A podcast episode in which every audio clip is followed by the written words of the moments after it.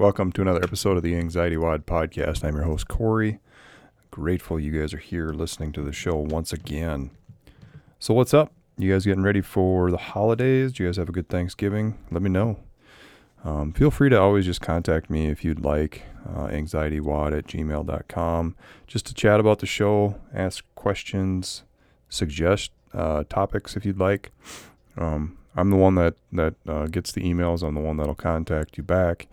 And uh, if you ever have any questions uh, or even just advice, um, I, I, usually try to make time for everybody. And if I can't, I will at least give you a little bit of uh, a direction to go in. And um, those of you that I have worked with over the years know that, um, even if it's beyond the spectrum of uh, what we're working on, um, I'm still going to reply more than likely. I, I, I, just know what it's like to um, be left in the dark. And so I never want to do that to anybody. So please reach out, even if it's just to say hi. So, kind of a unique episode here. I'm going to kind of preview what I'm thinking about doing with the show. Um, I've been kind of spitballing this for a while now and um, trying to bring the most value to you guys but also talk about more topics that I'm passionate about. You know, not that I'm not passionate about anxiety, but I'm at the point where I'm kind of starting to talk in circles and overlapping some certain subjects. And so, what I want to do is kind of expand that, and I want to talk about more things that have benefited my life, uh, more things that are in line with my values and things that I spend time on. I think that, you know, at 42, um, I'm at a, a unique point in my life where the adversity that I've been through in my life, uh, I feel like I can offer um, some decent advice just on life in general, but also in the health and wellness space, CrossFit, and, and still um, holding true to the main theme of the podcast, which is mental health. So I think it's very easy to translate um, lessons learned in other aspects of our life into mental health and vice versa. And so, um, one of the things I'm going to do is, is, try to let you know up front a little bit about what's going to be happening in the show, give it a little bit more structure, uh, a little bit of segments, and meaning that segment one of the show is going to be this, segment two is going to be this, and segment three is going to be this. Um, more more CrossFit for sure, uh, and the reason that I've gone away from that in the last umpteen episodes is just I have had a lot of people looking for advice on anxiety. So I wanted to maintain and make sure to answer all, answer all those first. And I think we're at a point now where I, have banked enough episodes that I can look back and recommend certain episodes for people to listen to, and then they can contact me again and let me know if there's more that they want me to cover. So I'm gonna I'm gonna get back to um, one of my main passions in life is CrossFit. And in that vein, um, what I've been up to lately is I've been doing uh, what's called functional weightlifting, and it's it's a it seems kind of like bodybuilding, kind of, but it's more like functional movements that apply to um, CrossFit. Now, I was someone that was pretty skeptical about this type of thing, being being that I had come from the bodybuilding type lifting, and um, I recently started working with uh, Jess Swanson, uh, you guys might know her from Granite Games, Fast Factory, and the like. She's she's my nutrition coach and also my well, just basically my coach in general. So she was the one that was like, let's just try this. Um, I'm I'm always pretty dinged up, and you know I'm I had been CrossFitting maybe two three times a week, and then doing accessories. But now I've actually kind of gone away from metcons for the last two weeks. I actually just did my first one yesterday, and it went pretty good. And um, so uh, what's what what I'm realizing is that there was a lot of holes in my mobility. There was a lot of holes in my overall strength, a little, you know, some holes in my my joints, and, and and holes mean just like weaknesses that I needed to work on. And it was very apparent the first week, mainly because I was so sore in these unique areas. Yeah, obviously it's a different way of lifting and a different way of exercising, but like it was very apparent um, with how shaky I was getting in the workouts that there was stuff that needed to be addressed. So um, I, I, still do CrossFit and I still love everything about it. It's just right now um, in this season, right before uh, the holidays, it's, yeah, we got Christmas. It's December 15th right now that I'm recording this. So Um, trying to do a little reboot, and and I think it's very fitting that physically I'm doing a reboot while I'm doing that with the show, but mentally as well. Um, I'm kind of in a decent, like a decent spot mentally, and you know, I've I've been working for Jess for I think this is the fifth week. Excuse me, maybe a little bit longer, but I think I've lost about 15 pounds, which um, if, if you've listened to the show, you know, I don't really care about scale weight. Um, and I, I, care more about measurements and how I feel. And I talked about this the other day too, but um, I'm in a good spot to do this reboot. And so getting back to what I started with, uh, CrossFit's going to become more a part of the show. And also, I'm going to have more guests.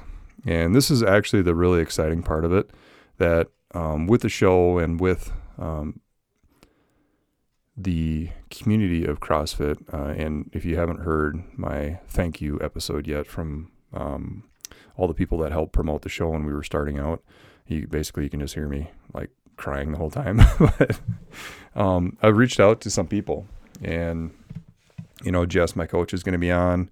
Um, I'm going to see if uh, John, he, he's pretty busy, but uh, John Swanson, the guy that kind of ran the show for the Granite Games for so many years, and I'm going to have those two on um, possibly Easy Muhammad. Um, to John Woolley of Make WODs Great Again. He's going to be on. And there's a few other people that are in the health and wellness space. Uh, a couple of old classmates of mine from college.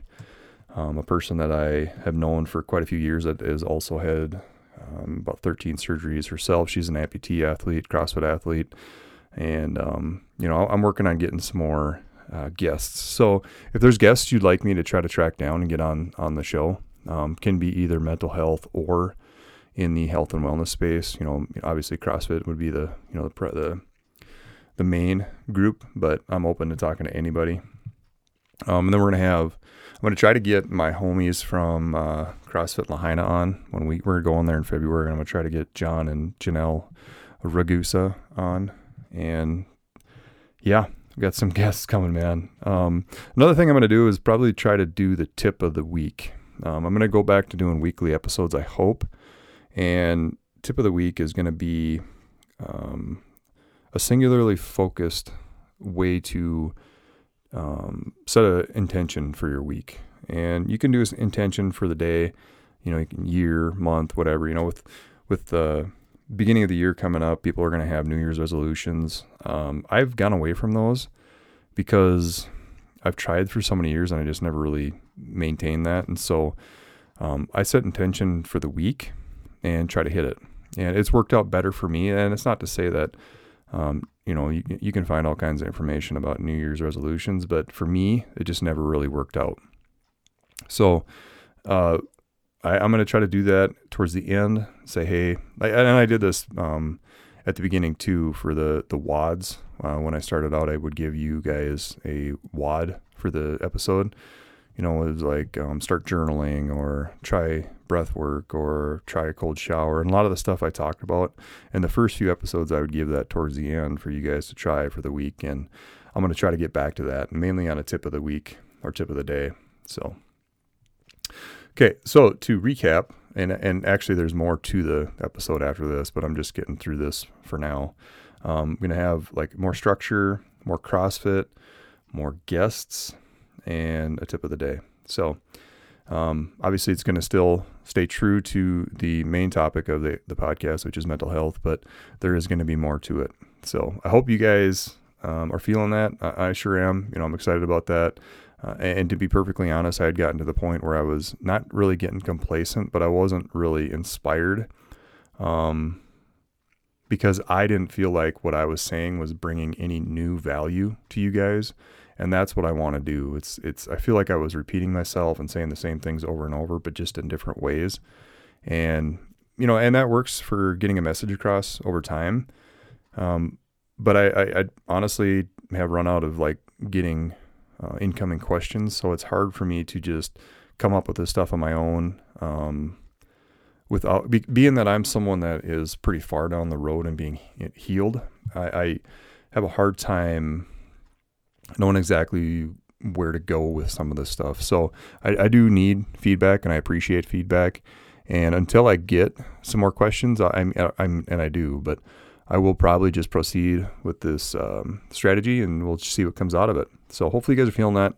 If not, uh, or if there's anything else you'd like me to add to it, just uh, shoot me a message at anxietywod at gmail.com or on any of the social medias, um, you know, a Facebook page or Instagram, which is just at Anxiety WOD. So there you go. That is what is coming down the, whatever you want to call it, pike. What do you say? Coming down the pike? Pipe. Coming down the pipe. I don't know. I'm Norwegian, so I never know what I'm talking about with that kind of stuff. So um, what we're going to talk about in this episode is something that came up recently, and it is kids and anxiety once again. Um, but I'm going to go over like the top eight ways uh, children eh, um, their anxiety shows up as something else. And once once we realized this, my wife and I, it became very apparent at, at why my son was doing certain things. And so I want to go over that for you guys, especially if you have kids with anxiety. Um, I did get a question about teenagers and anxiety, and I'm sure this applies. Um, it's probably just not as obvious. So, eight ways a child's anxiety shows up as something else. Uh, number one is anger. Now, the perception of danger, stress, or opposition is enough to trigger the fight or flight response, leaving your children angry and without a way to communicate. So, if your kid gets angry for no reason um, and seems irrationally angry, uh, there's probably something else going on. And you know, it's it's very easy for me as a dad that my kid gets angry is to get angry back. But what I'm working on and my intention is to ask myself, okay, what else might be going on? It's not always easy as a parent. Um, you know, especially as my kids get older, my son's nine and a half, my daughter's seven. They kind of have a mind of their own now. Um, but I always want to give them the benefit of the doubt recently I, I was talking to somebody too about um, they were stressed out about uh, an, an encounter they had with one of their friends. And i was like what i try to do is i try to assume the best in other people and tell uh, until they give me a reason not to assume that any longer. It's super hard um, with your kids when they're angry to not assume that they're just trying to buck what you're doing you're telling them to do. Like defiance that's the word I'm thinking of. But maybe ask them a little bit more, dig in a little bit more, and, and start with emotion when you're asking them some investigative questions like Are you mad? Are you sad? Are you uh, frustrated? And if they're like, I mean, obviously they are if they're angry at you, but try to get some lead in investigative questions. And it really works well for my son is to ask him like are you afraid of something like, are you fearful? Are you worried? And the anger kind of turns off when you talk about emotion. And I don't even remember, it might have been Tony Robbins or uh, Lewis Howes or one of those guys. Um, I was listening to that. Says you can't have logical thinking until you deal with the emotion that you're feeling. Um, it's hard to make decisions under, you know, emotional distress. And till you deal with that emotion, it's not really good to make decisions. So, um, and that's that's kind of where I approach that from is is just saying, okay, let's deal with this emotion, figure out what's really going on, and then we can help them move forward. Number two, and this is a big one in our house, uh, is difficulty sleeping. In children, having difficulty falling asleep or staying asleep is one hallmark uh, characteristic of anxiety. And we have like a whole routine. It's like putting together a jigsaw puzzle with my son and you know it's we got to give two hugs we got to say a certain thing. It's good night i love you see you in the morning see you when the sun comes up. I've said that more times than i have ever breathed in my life it feels like but it, it's just kind of his kind of his checks and balances to know that he's safe. And until we like were like he has anxiety. We were always pretty frustrated that we had to keep repeating this. We had to do these little um rituals, if you will, ritualistic stuff at night until it was like we took that step back and being like, okay, he's just making sure everything is kosher so he can fall asleep. You know, we have to do, we give a hug and then like I'll walk out, my wife will go in and give him a hug. And then when, when she's about to leave, she's like, okay, send daddy in, you know, and it's, and we've gotten to a point where we've kind of ironed it out to like the minimal amount of reassurance that he needs before he's cool with staying in bed. Uh, he's a big reader, and so we just let him read as long as he wants. Uh, and he he usually will just get really tired. And if you're someone that reads, you know this that if you read before bed, you're gonna get tired. Um, but actually, the difficulty falling asleep is where things kind of and and usually, and this is a, a good hint too, is if if that pops up kind of out of the blue, and if things have been going very well, there's something else going on. Um, for him, it's it's something that maybe happened in school that someone said something that upset him. Um, you know, they had something on the playground or you know whatever that uh, kind of set him off a little bit. That uh, gives you a little bit of a lead in to ask a little bit more investigative questions. So if he pop like he pops out, um, you know, once or twice, it's not very abnormal.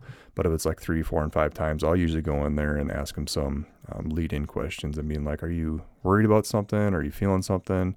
Uh, sometimes it's actually like if he's sick, it'll be health related, which I obviously can relate to, um, being someone that was a bit of a hypochondriac myself. Uh, I can kind of help him dissect that and, and navigate through that type of thing. So, again, it's always good to ask more questions than to just get upset and say, go to bed. That doesn't benefit anybody and it doesn't teach your kid anything. Um, Andy Andrews always talks about um, what you're trying to do is raise good adults and kind people that have the ability, and, and you want to teach your kids how to think, not what to think. And so if they're in their state of distress and you don't teach them how to navigate through that, they're not learning anything. They're just going to end up being more and more frustrated. And this that was a very tough lesson for me and my wife is like, okay, it's frustrating to us, but imagine what it's like for him being not eight, you know, seven, eight, nine, trying to fall asleep, and you're just in sheer terror. I and I get that. I was the same way as a kid. So, um, yeah, always ask more questions. Number three, defiance. This is a tricky one, uh, to be honest. Um, they're unable to communicate what is really going on. It's easy to interpret the child's defiance as a lack of discipline instead of an attempt to control the situation where they feel anxious or helpless like, hey, I need you to do this. Like, no way, I'm not doing that type of thing. Right? They're just not going to do it. Well, like, what we do is we give them choices, or we try to give them choices. Like, two of the choices that we give are both things that are going to accomplish the same goal. It's just hopefully the, the approach is a little bit different that they don't realize that we're doing what we're doing.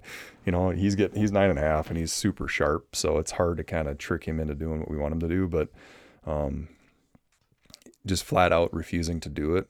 And, and this is really hard for me um, and my wife, really. Like, we're both people that will just do certain things that we know need to be done.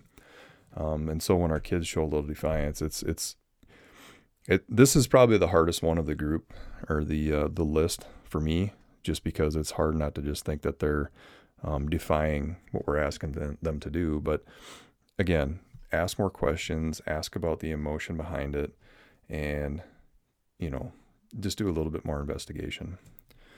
All right, number four on the list is chandeliering. Uh, chandeliering is when a seemingly calm person suddenly flies off the handle for no reason.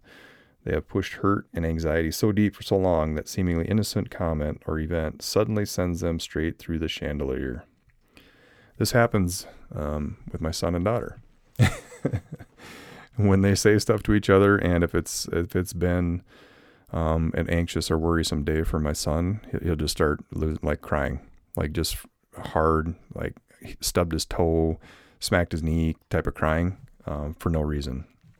And now it's more obvious. Um, when he was younger, he's he's just emotional by nature, just like his daddy, and um, he will all of a sudden just lose it or get angry or he'll pop back at at uh, my daughter like loudly or yell.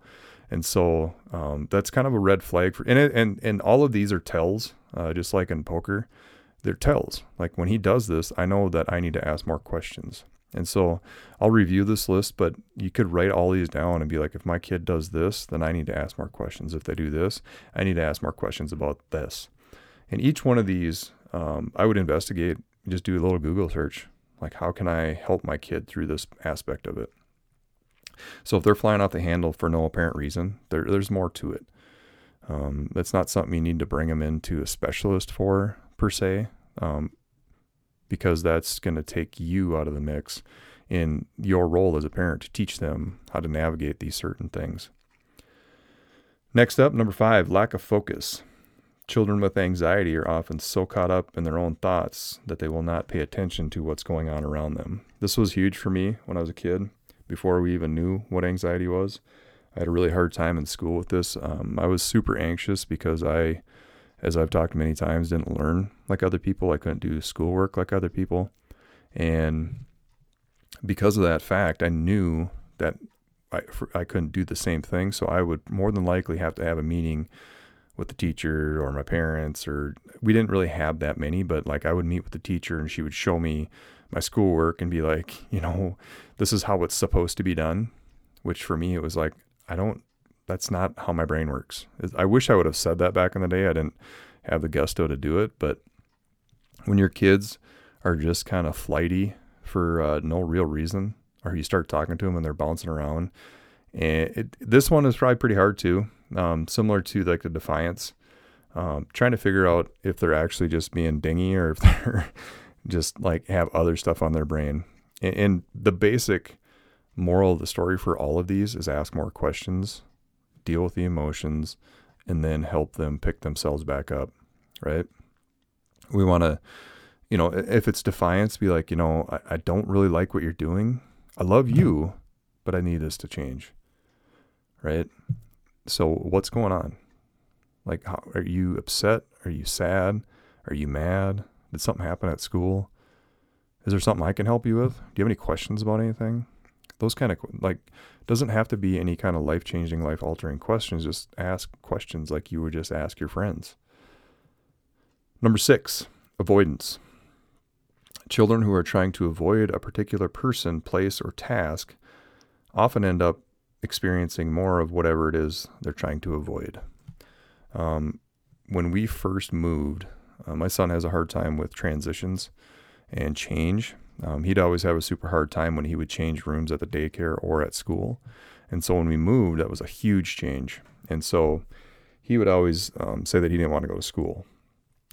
Uh, we didn't know that it was just hard for him socially and you know the change well i mean we kind of expected it but we didn't know that it was anxiety at the time of the move so the avoidance piece would have been a tell it would have been like okay what else do we need to ask him um, in order to help him get through this transition versus just being upset that he didn't want to go to school or it was like it was just a learning process as a parent to be like okay there's probably more to the reason he wants doesn't want to go to school. It's not that he hates school. He's a very social person. He likes his friends.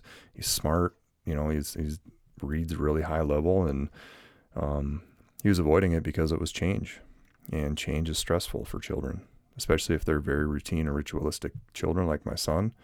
Whereas my daughter, she is kind of all over the place. you know, she's like a cartoon in human form that isn't very ritualistic or isn't very um, habitual. So, you know, that type of thing really threw him off. And, you know, I, looking back at it, I wish we would have uh, probably handled a little, a little different. But now, you know, that's one of those things that I really know to anticipate with him that, okay, there's a big transition coming up. He's going to be stressed out. We need to be pre- prepared for that as parents uh, to be able to help him and, and help him get a little bit of confidence um, through that. Number seven, Negativity. People with anxiety tend to experience negative thoughts at a much greater intensity than positive ones. Duh. right? That one, when I read that, I'm like, yeah, that's kind of like the main premise of anxiety is their negative, worrisome thoughts. So, you know, it's if you and, and um, one thing I noticed the other day, and this is um, it's kind of sad to be honest is you know my, my son got in trouble and i heard him whisper he's like you're so stupid and he smacked his forehead and i'm like oh my god and, and you know this is this is more of an anxiety thing than a shame thing but it was the open door that i needed to talk to him about shame one thing that i am very thankful for is you know my mom being a social worker she taught me about that very early on and so like I, I have been um, I've had the intention to talk to him about it just because he does have anxiety. I know that's coming. And so that one was like, okay, I need to talk to him more about shame. And so rather than like just correcting him, I explained to him what that does. I explained to him about depression. I explained to him about self confidence. I explained to him about being the person in his life that needs to be the biggest cheerleader for himself. You know, if you're someone that beats yourself up like that, you need to be the biggest cheerleader in your life. Otherwise, you're not going to have anything left over for anybody else. You're not going to have any self confidence, nor are you going to be able to build any. If you're cutting yourself off at the legs, you're not going to be able to run. So keep that in mind. Now, it's not something to freak out about. I'm not worried about my son being super depressive. You know, they're kids, they make mistakes. And he apologized when I talked to him, but I'm like, don't be apologizing. You know, that's just, that's how you felt. And feelings are okay. Now, if that becomes a habit, then that becomes, that's, that's a little bit more worrisome for dad, but it's just something he did. And if you do it, just let me know. Like, we'll keep talking about it and we'll work through it. And I and, and one thing I always tell them is like, you know, this is the cool part about being a kid is you get to learn stuff. You don't have to do everything right. N- nor would we expect you to do everything right the first time. You know, as a kid, your job is to learn from our mistakes, or your parents' mistakes. Like I used to do that all the time. And his eyes kind of got big. I'm like, yeah, like, and I didn't listen to other people that taught me what that would do to me. And it did it exactly what they said it would do, it did. And I ended up in somebody's chair talking about it. So it was just an open opportunity to talk to him about that negative side of, of thinking with uh, anxiety. So finally, number eight is over planning. This is huge in our family. Uh, my wife's a planner, and my son is also a planner that likes to know what we're doing every second of every day. So, over planning and defiance go hand in hand with the root cause where anxiety can cause some children to try to take uh, back control through defiant behavior, it can also cause others to overplan for situations when planning is minimal or unnecessary. Soon as we wake up in the morning, we hear, What are we doing today? Are we going to the gym? are we going swimming? Are we going to the gym? Can we do this? Can we do that? Which, before we knew it was tied to anxiety, it would be a little frustrating but now that we know what it is, we just give him a little bit of tidbits here and there, and just enough for him to feel comfortable, um, and, and, not. We give him enough to feel like he's in, in control of his day, and as we all know, um, us with anxiety, when we have lack of control and we feel out of control, it's when our anxiety gets to be the worst. When we can't stop our mind from racing, we feel like we're going a thousand miles an hour and the same is true for your kids. If they're trying to help themselves by figuring out what's going on and plan things out, it's probably they're probably pretty anxious about something. Ask more questions, give them information, help them write out a schedule if need be. So the moral, moral of the story is ask questions, help them deal with emotions first, then help them deal with logical thinking second. And so to wrap things up, I'm going to have my son jump on here. And what he's going to do is he's going to read this top sentence right here. What did we just talk about, buddy? It was a child's anxiety shows up as something else. Yep, that's right. And so this is how we helped uh, helped us, mom and dad, figure out what was going on. Like when you'd come out at night, when you'd want two or three, four hugs at a time, when you want to know like the plan for the day, um, when all of a sudden you just get angry for no reason, all of that stuff. We know that you're probably worried about something, and that's usually when dad will come in the room and ask you more questions, right? Mm-hmm. So when you um, feel like you need to come out quite a bit at night, what helps the most? I just need another hug or two just to make sure I feel safe. Yeah, that makes sense. Daddy, Daddy and Mom know that now, and so what we usually try to do is try to give you a couple of hugs before we leave, right? Yeah. That work the best? Yeah. Yeah. So usually, what we'll also do is um, talk to you about how you're feeling. Like we'll try to get you to name an emotion. Yeah. And then we talk about. Um, we don't really tell you like what to think, but I try to teach you how to think through it, don't I? Yeah. Yeah. Okay. Thanks, bud. Mhm. So yeah, that was my kid O'Kaner. He just popped in here real quick when I was recording, so I figured I'd put him on. But there you have it, guys we're uh, about 30 minutes. Uh, hope you guys enjoyed the show. Hope you uh, are excited about the new season coming up here at the first of the year. And if you have any more questions about um, ways children can experience their anxiety and ways it can show that are probably counterintuitive to what you are actually thinking they are, uh, let me know. AnxietyWOD at gmail.com. Also go to anxietywod.com if you want to submit a question to the podcast. More than likely, you're going to hear about it. I don't have a whole lot of questions to talk about right now.